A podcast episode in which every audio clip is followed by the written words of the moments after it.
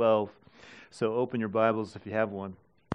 And uh, if you got the e bulletin, it said that this morning's sermon is a surprise, which it really isn't. We are still preaching through the statement of faith, the doctrines that are in there. It's just that I forgot to tell anybody that.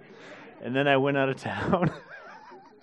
and then I looked at my email this morning, and Savannah was asking, So who's preaching this week?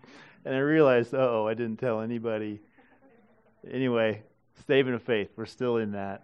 And recently we've been talking about the person and work of the Holy Spirit. And so we're continuing that theme. Today we are looking at a specific application of the work of the Holy Spirit, uh, his empowering ministry day by day. Uh, the question that we're answering today is what should we expect to experience from the Holy Spirit once we've believed in Jesus, we've become Christians, we're saved, we're indwelt by the Holy Spirit, then what? Then when, what should we expect after that?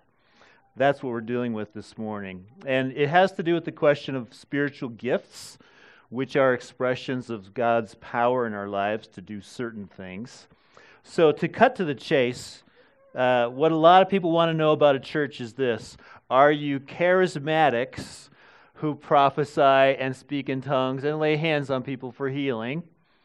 Or are you more doctrinal and believe that those things have ceased? Well, we're going to answer the, that question today, and I'll just put our cards on the table right up front. Let me just say, we don't think that that's an either or situation. That if you're charismatic, you can't be doctrinal, or that if you're doctrinal, you couldn't be charismatic we think biblical charismatics are doctrinal, and doctrinal people should be biblically charismatic. Though we don't really use that term charismatic because it has so many unhelpful connotations in our culture. So, Jeff Purswell, the dean of our pastor's college, summarized our position this way. He had a, a commentary on our seven values in our book of church order. Here's how he puts this one We believe the Holy Spirit desires to fill each believer continually with increased power for Christian life and witness, including the giving of his supernatural gifts for the building up of the church and for various works of ministry in the world.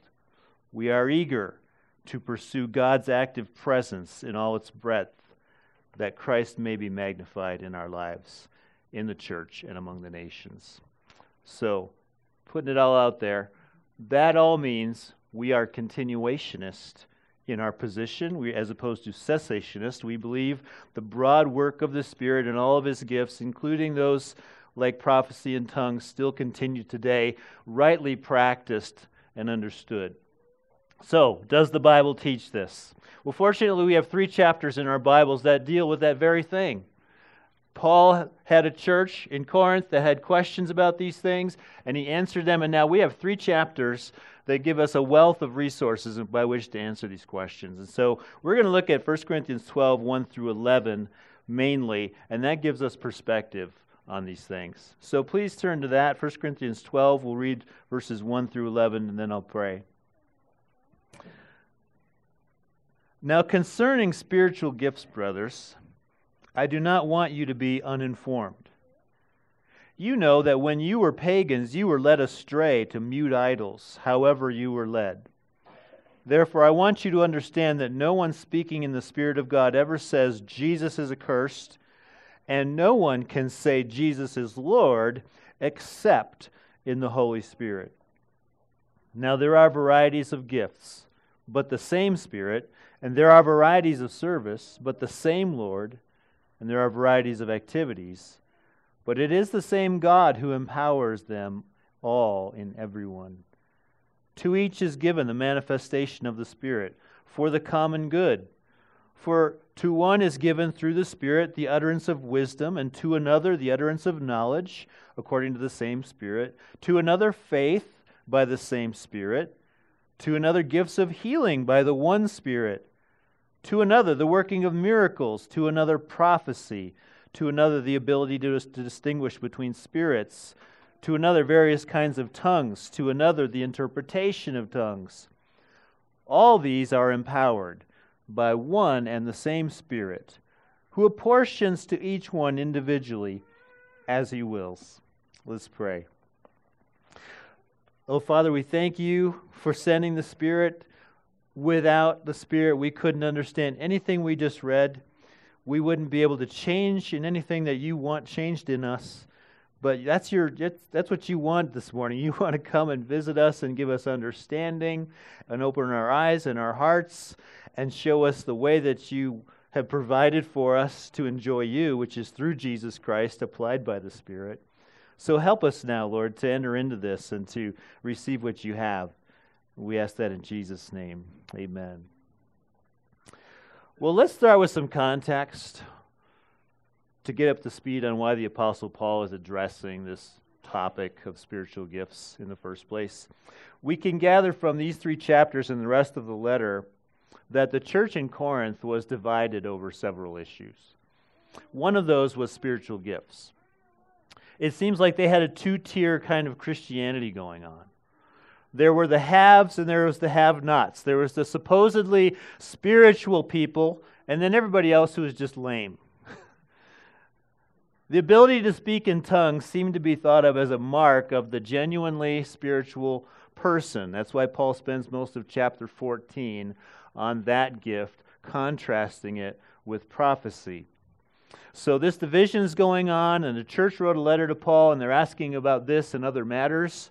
And we know there was a letter because in chapter 7, Paul says, Now concerning the matters about which you wrote, and so then he's answering all their questions one by one, and he gets to chapter 12 and he answers their question about spiritual gifts. And he takes three whole chapters on it. That's a whole lot of material in your Bibles about this.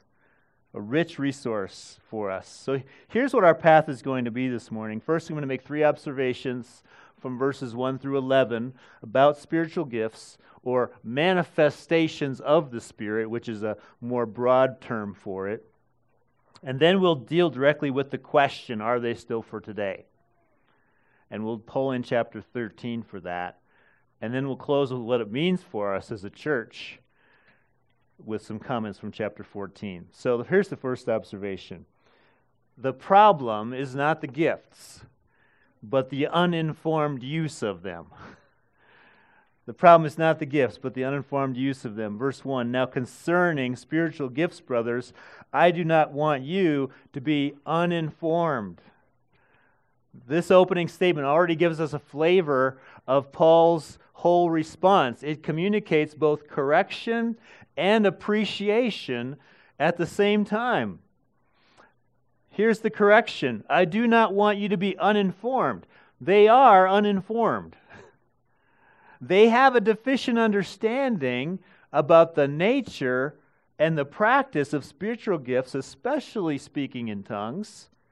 And that's undermining the usefulness of the gift and it's bringing division in the church. Speaking in tongues, by the way, is the ability to speak in a language that you didn't learn and you don't understand. That's a simple definition of it. Paul says in chapter 14, If I pray in a tongue, my spirit prays, but my mind is unfruitful. He means I'm praying in a tongue, meaning a language, but I don't know what I'm actually saying. My mind is unfruitful. That's why he says, One who speaks in a tongue should pray for the power to interpret, so that you know what was said. Power that the Spirit might give to you or to somebody else to interpret. And that's strange. That's a strange gift, which is why a lot of people want to know does your church do that? Because I'm not comfortable with that. Or maybe, does your church do that? Because I want to see a lot of that. It's the kind of thing that people want to know. Well, we have examples of this very gift, not just in contemporary culture, but in the Bible. In Acts 19, it says there was these disciples that Paul met, and he says, when Paul laid his hands on them, the Holy Spirit came on them, and they began speaking in tongues and prophesying. It was something that happened spontaneously. They didn't, you know, spend a month practicing on Duolingo, you know, to learn this. It just happened. Paul doesn't say the gift isn't valid. He just says the Corinthians are using it in an uninformed way. They saw it as a badge of superior spirituality and they were using it in a way that didn't benefit people around them. In chapter 14, Paul describes a scenario that was probably taking place in the church. He says, If therefore the whole church comes together and all speak in tongues, and outsiders or unbelievers enter, will they not say that you are out of your minds? Now, I was an outsider once, and I had that experience. I was, a, I was in a wedding of a friend, and after the ceremony was over, we went into a room, and I thought we we're going to eat food now. But that's not what was going to happen. They put the couple in the, in the center of the room. They laid hands on them, started prophesying over them, and everybody in the room, all the way around it, was speaking in tongues loudly with no interpretation. And I thought, they are out of their minds. Paul says, yeah, that will happen if you don't have interpretation, if it's not done decently and in order. We'll get to that. Because it's strange. But it's valid. Paul says, I don't want you to be uninformed. You need to be informed by the Word of God, which is what his response is for these three chapters. He says in chapter 14 if anyone thinks he is a prophet or spiritual, he should acknowledge that the things I am writing to you are a command of the Lord. So let the Lord inform your use. That's what he's talking. That's the correction. Ground your practice of the gifts in God's Word. Now, he also shows re- appreciation, though. He doesn't say, Now concerning spiritual gifts, I do not want you to practice them anymore because it's a mess. He doesn't say that. In fact, regarding tongues, the very gift that they're misusing, he is very affirming of that gift itself. Listen to chapter 14. He says, The one who speaks in a tongue builds up himself. That's not a rebuke. That's just a statement of the personal effect of this gift. It is edifying to the one who does it. He says in verse 5, I want you to speak in tongues. I want you all to speak in tongues, in fact. He says in 18, I thank God that I speak in tongues more than all of you. He says in verse 39, Do not forbid speaking in tongues. That's appreciation and encouragement of that strange gift, strange to us. So the gifts are not the problem, they're good in themselves. It's just that they weren't the problem in the church. It was only the uninformed use of the gifts that's the problem. So we don't dismiss this gift or any gift just because of bad experiences with it. We get our theology of spiritual gifts from the Bible, and then we evaluate our experiences from that. Here's the second observation about spiritual gifts the greatest spiritual gift is a changed heart that worships Christ. The greatest spiritual gift is a changed heart that worships Christ. That comes from verses 2 and 3 and it's the first and most important information and correction about spiritual gifts. Paul says, You know that when you were pagans, you were led astray to mute idols, however, you were led. Therefore, I want you to understand that no one speaking in the Spirit of God ever says Jesus is accursed, and no one can say Jesus is Lord except in the Holy Spirit. Now, a reader might skip over these verses because it's a bit fig- it's a little bit hard to figure out where he's going with this. And it seems like a tangent. What does this have to do with spiritual gifts? But it has everything to do with them. Remember, the problem in the church is they have this two tier Christianity the haves and the have nots, the spiritual ones who speak in tongues, the ordinary, unremarkable, ungifted people. But Paul is saying, oh no, oh, you have no idea. Anyone who says Jesus is Lord has received the greatest gift of the Spirit that there is. All genuine believers in Jesus are spiritual people. You were pagans, he says. You were led astray to mute idols. Your God was this little carved image in your house that you burned incense to, that you petitioned to in order to make your wife fertile, that you sacrificed to in order to have success in business and things like that. You didn't know the real God, and you didn't want him. You may even have said in your religious rituals that Jesus is accursed. That was you, Corinthians, he says. That's who you were. Now, here's the broader truth that describes our own origins also. Maybe we weren't led astray to little carved images, but we have our mute idols that we worship. Beauty, social status, money, health, comfort, safety, mute idols.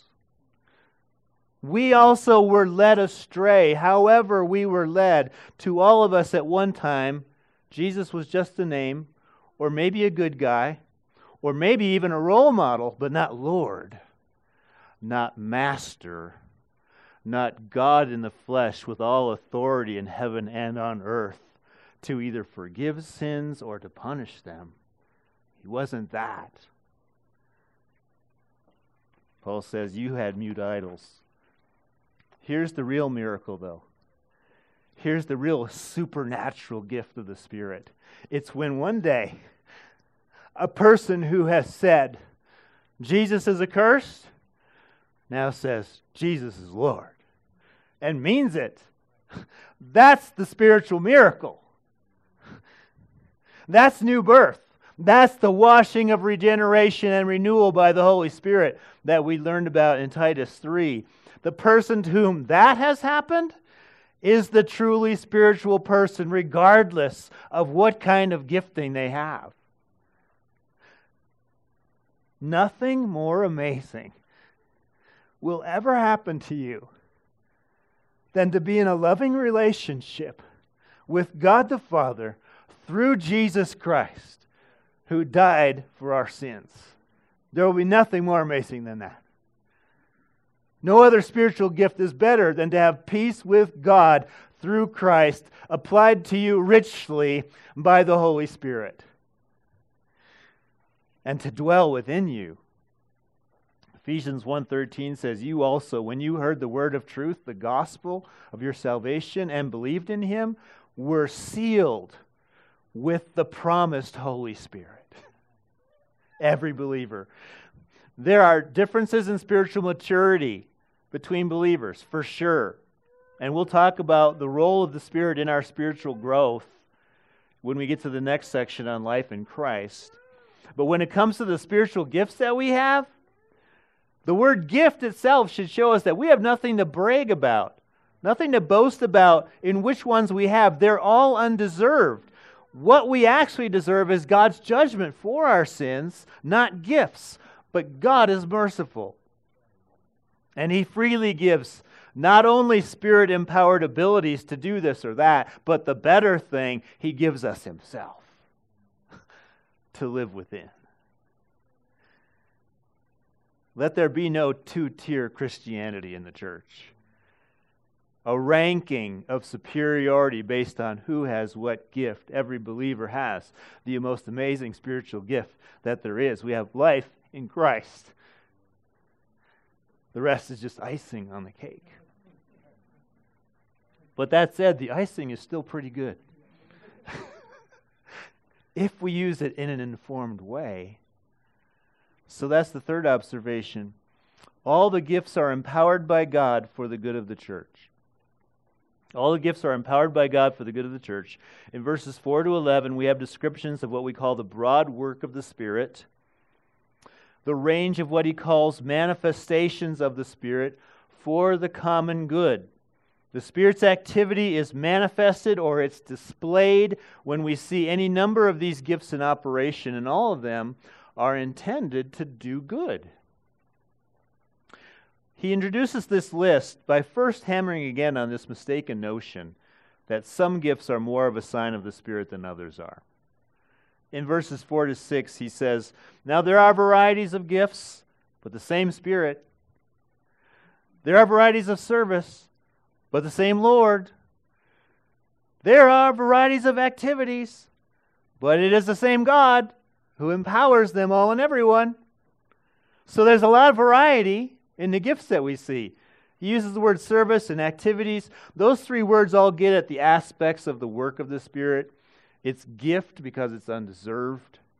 It's service in that it builds up other people. It's activity in that it's active. It involves doing something or saying something.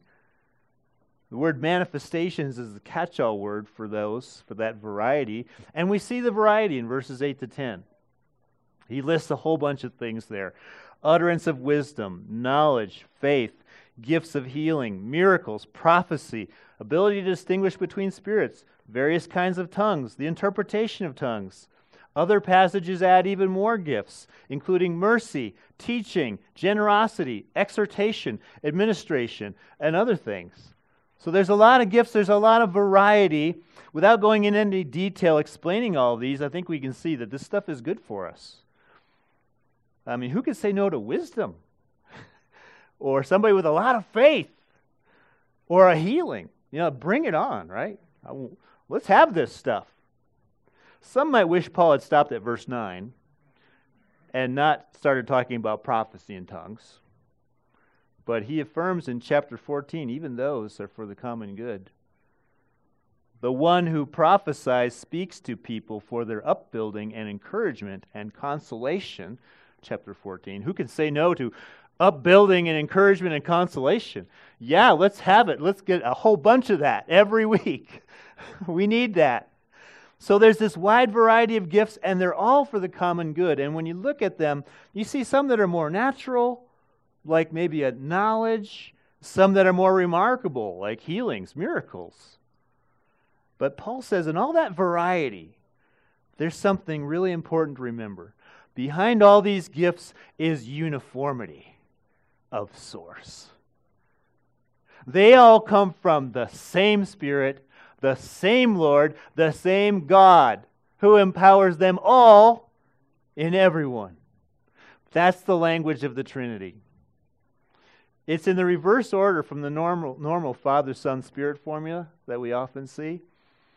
Lord usually refers to Christ as the Son. God, used by itself, often refers to the Father. But here they're in reverse order. It's Spirit, Lord, God. To say this, all these gifts that we have, they come from the same source, who is the triune God. With the Holy Spirit being the leading and active agent, applying them to us. But make no mistake, God, God the Creator, is the one who has empowered these things. Every one of them, all of them, in everyone. You see a gift, God is behind that. The triune God is behind that. He's doing that for the good.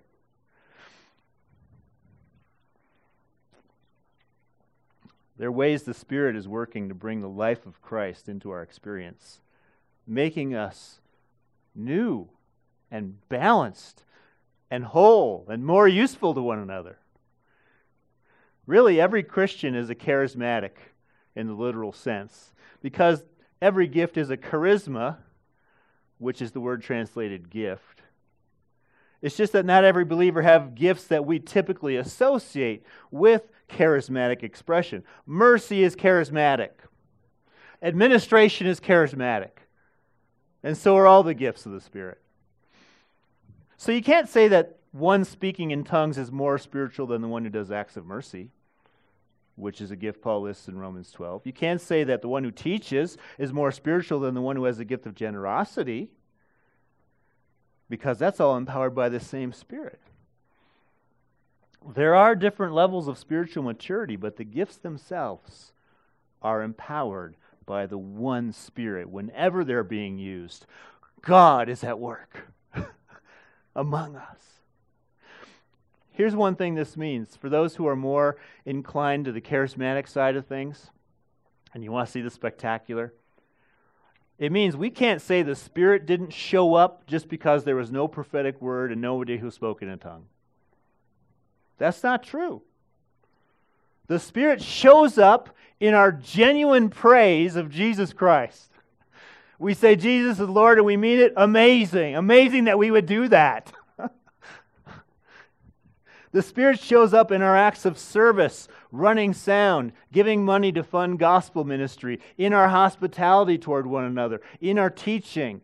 So no one should feel like God didn't show up because none of the spectacular things didn't happen. The Lord wants us to see the extraordinary in the ordinary. Because that's where He's often working. Most often, that's where He's working. In the ordinary, what we consider ordinary. It really isn't ordinary if God is using it to build up His people and advance the gospel. This also means for those who are more inclined to the doctrinal, more predictable side of things, and I raise my hand and say, That's me. it means we can't say the Spirit isn't working in the spontaneous, in the unplanned, and in the sometimes strange gifts like speaking in tongues and prophecy. Amen. I heard an amen. Because people like me, we can look to predictability for security instead of to Christ. We can make an idol out of knowledge, not acknowledging that God can work in ways we don't fully understand. We can have a reverse Corinthian experience where we elevate teaching to the status of the work of the Spirit and dismiss the prophetic people and the tongue speakers as the unspiritual ones. Paul would have none of that. He advocated for rigorous theological study and precision. He wrote the book of Romans. and he said, I speak in tongues more than all of you. He didn't have a problem with the charismatic and the doctrinal. He said those, those go together biblical charismatics are doctrinal, and doctrinal people should be biblically charismatic. In what we typically identify as charismatic, like tongues, should the Lord give you that gift, which He doesn't always do. We'll deal with more whether He does or not later. Before we go there, one more thing needs to be noticed here. I said all the gifts are empowered by the Spirit for the good of the church. And that was an intentional word choice because that is the primary context for the practice of our spiritual gifts. Not the only one. This is also for mission, but definitely the church, beginning with the church, and not instead of the church. Because we look in chapter 14, and what does he say? Often, all four times, he has a church setting in mind. In chapter 14, the one who prophesies builds up the church. Strive to excel in building up the church. If therefore the whole church comes together, if there is no one to interpret, let each of them keep silent in church. The context of chapters 12 to 14 is the gatherings of the church. The gifts are, are there to build up the local body of believers, and as an overflow, those who are outside the church as well. We will use these gifts in mission, like hospitality, generosity, and serving, but we won't do it instead of the church, the local church, because that's where God wants it done. God's strategy, in fact, for the spiritual gifts is to make us interdependent on one another is to make us need other believers in the church in order to experience the fullness of all the good that God wants for us. Notice verse 11. All these are empowered by the one and the same Spirit who apportions to each one individually as he wills. The Spirit has a will for who gets what. He has a purpose and a strategy for giving this person the gift of mercy and that person the gift of faith, and this other one the ability to teach. And he doesn't give anyone all of the gifts. His list in verse 8 through 10 says, To one is given this, and to another is given that. Everyone is given some gift, but no one gets all the gifts. Nobody is an island to themselves. That's intentional that creates dependence on other people who have what you're lacking. Someone has wisdom that you don't have. Someone else has faith that you don't have. Someone else has money that you don't have. Generosity to give it. and so on. But together as a church, we have a broad range of spirit empowered powered gifts designed to do us good. And that's why the rest of chapter 12, Paul used the body analogy. You can, the eye cannot say to the hand, I have no need of you, because we do need each other. The church is the body of Christ. The church is God's strategy for the good of his people and for the mission that flows out of it. So let there be no displaced believers who go their own way, who have given up on the institutional church. Yes, the local church is full of problems. no more than the church of Corinth had. And yet, at the opening of the letter, Paul's introduction, he calls this church the church of God that is in Corinth, those sanctified in Christ Jesus.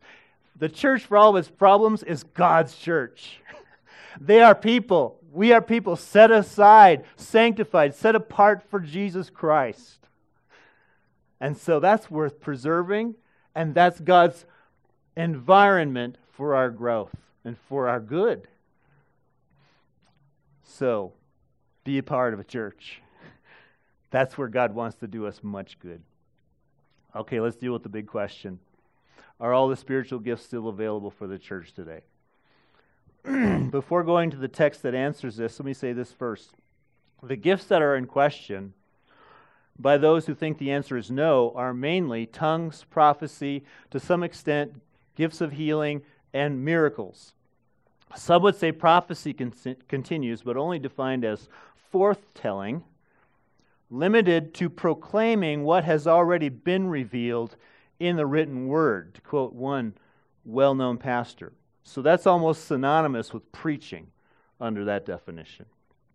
That's not the definition that we understand from the New Testament. Rather, it is the human report of a divine revelation it is telling something that God spontaneously brought to your mind. It contains specific information about individuals or situations that you couldn't know unless God had revealed it to you. So, an example might be there's someone here named Bob who recently lost his job, and I think the Lord is saying, Don't be afraid. I have made promises to you that I will keep. Trust me and do the next thing. That would be one example. It isn't authoritative like Scripture because the receiving of it and the telling of it passes through our fallible minds. Nor is it always predictive, it's usually descriptive. But when it's legitimate and done in an informed way, it always, according to Paul in chapter 14, it always speaks to people for their upbuilding and encouragement and consolation. Now, time doesn't allow going into all the evidence for that definition or the examples, but I preached on this in 2018. You can go on our website, go back to 2018. We had a whole series on the Holy Spirit. Um, on we had prophecy, tongues, all that was in there, along with a lot of other things. So you can go back to that, or I could recommend books to you. But that's just one of those gifts that some say has ceased. So, tongues and prophecy, particularly. So, what have they continued or not? Have they ceased? Paul tells us exactly when they will cease in chapter 13? He answers that question in verses 8 to 12. So let me read those and then comment on them. As for prophecies, they will pass away. As for tongues, they will cease. As for knowledge, it will pass away. For we know in part, and we prophesy in part, prophesy in part, but when the perfect comes, the partial will pass away. When I was a child, I spoke like a child, I thought like a child, I reasoned like a child. When I became a man, I gave up childish ways. For now, we see in a mirror dimly, but then face to face. Now I know in part, then I shall know fully, even as I have been fully known. Let's walk through that briefly. He says, Prophecies will pass away, tongues will cease. Okay, when? When will they do that? Two clues. Well, here's the answer when the perfect comes. When the perfect comes, that's when these things will pass away. Okay? What is that? What is the perfect? Two clues. It's when we see face to face, and when I shall know fully as I have been fully known. Okay, so what is that? That's a description of when we see Jesus Christ face to face. It's a description when our partial and imperfect knowledge is replaced by perfect knowledge without error, the way God fully knows me today. That day hasn't come for any of us yet. That day didn't come when the Bible was completed, which is what some have said is what the perfect means. It means the completed canon, it means maybe the, the passing of the apostolic era. Well, we have a complete Bible, and the original apostles all died, and still we do not see Jesus face to face. We do not have knowledge that is perfect. It is, in, it is still in part. That day for each believer is when we go to glory and see him face to face, or for all believers when Jesus comes back, whichever comes first. It's when the perfect Savior comes to restore a broken world to perfection. Then and not before is when these gifts, like tongues and prophecy, will no longer be needed. Meanwhile, they are given to the church by the Spirit for our common good, for life and mission. It makes no sense for Paul to spend three chapters informing us about the gifts, affirming the gifts, including tongues and prophecy, and giving instructions about their proper use if they weren't intended for the church for generations. Then chapter 14 would be basically of no use to us except as a historical footnote, something for preachers to explain why this doesn't apply to us anymore. No, my friends. We still need upbuilding and encouragement and consolation. And these gifts are empowered by God to do it. They were then, we still need them today until the perfect comes, until Jesus comes. We are continuationists, not because we want to make our church meetings more lively,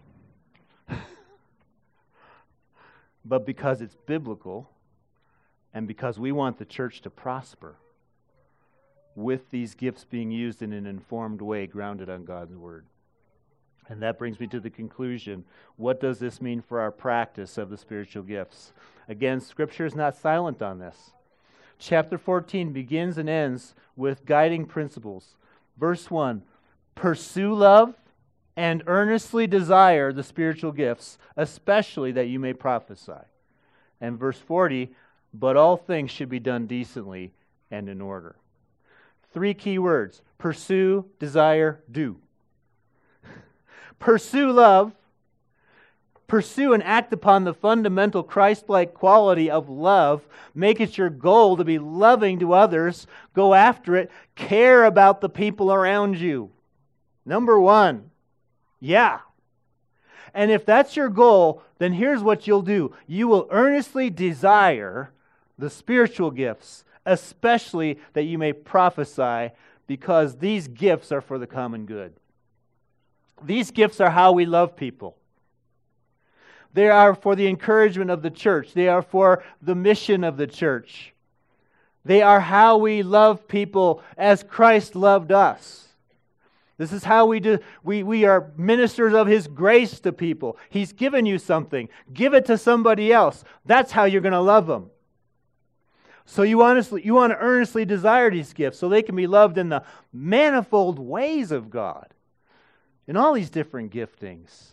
You can't be closed to, nor can you be open but cautious about spiritual gifts, especially prophecy, if you want to love other people. Earnest desire means you pray for the gifts to be in operation in the church. It means you encourage them and other people when you see it. And you point that out. God's doing that in you. Thank you. It's you welcoming them into your own life. And you want the benefit that comes through these things. Loving people and prophesying, or loving people and extending generosity, or teaching, or administration, or any other gift you've been given, these are not unrelated activities. These are interrelated. We use our gifts to love other people, and love motivates and informs our use of the gifts. And of course, that requires that we actually use them. We do. we do all things decently and in order.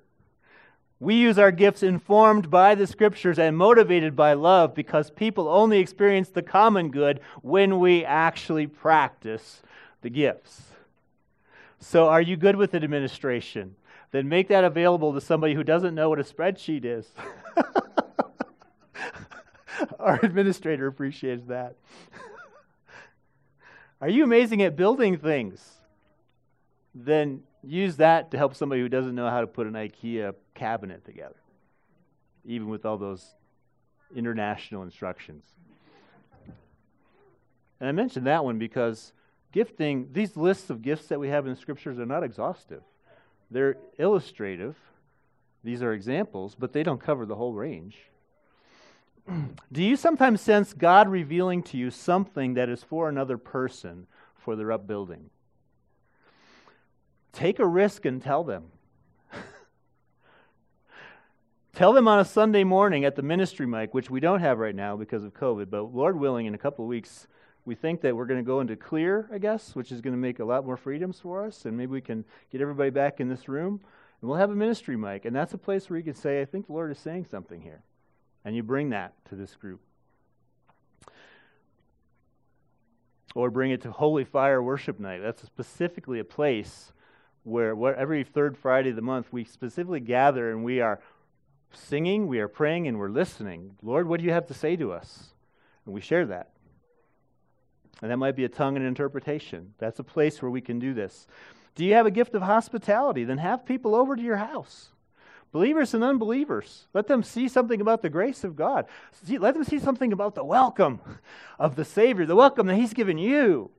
And so you welcome them and you treat them great and you make the best food or whatever, you know. I'm not I don't have that gift, so I don't know how that works. But whatever that is, Becca, tell us how to do that.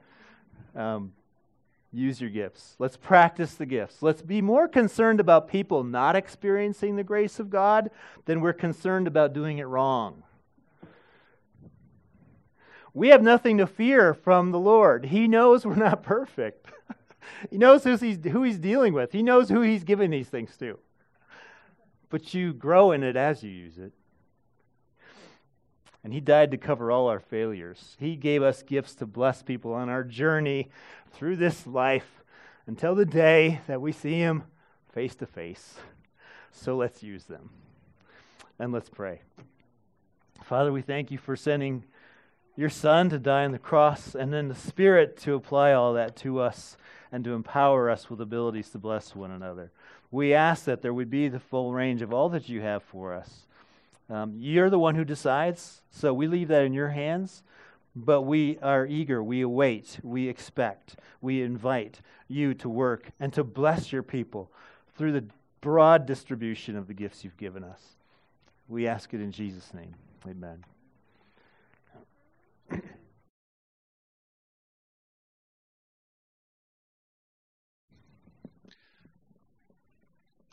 Are we there? All right, let's all stand.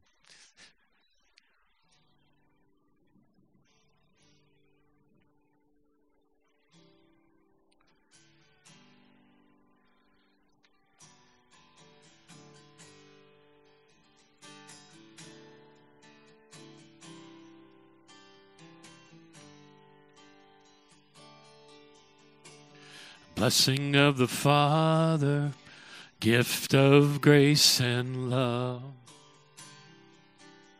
the promise of the Savior, for power from above. A wondrous gift that's given for confidence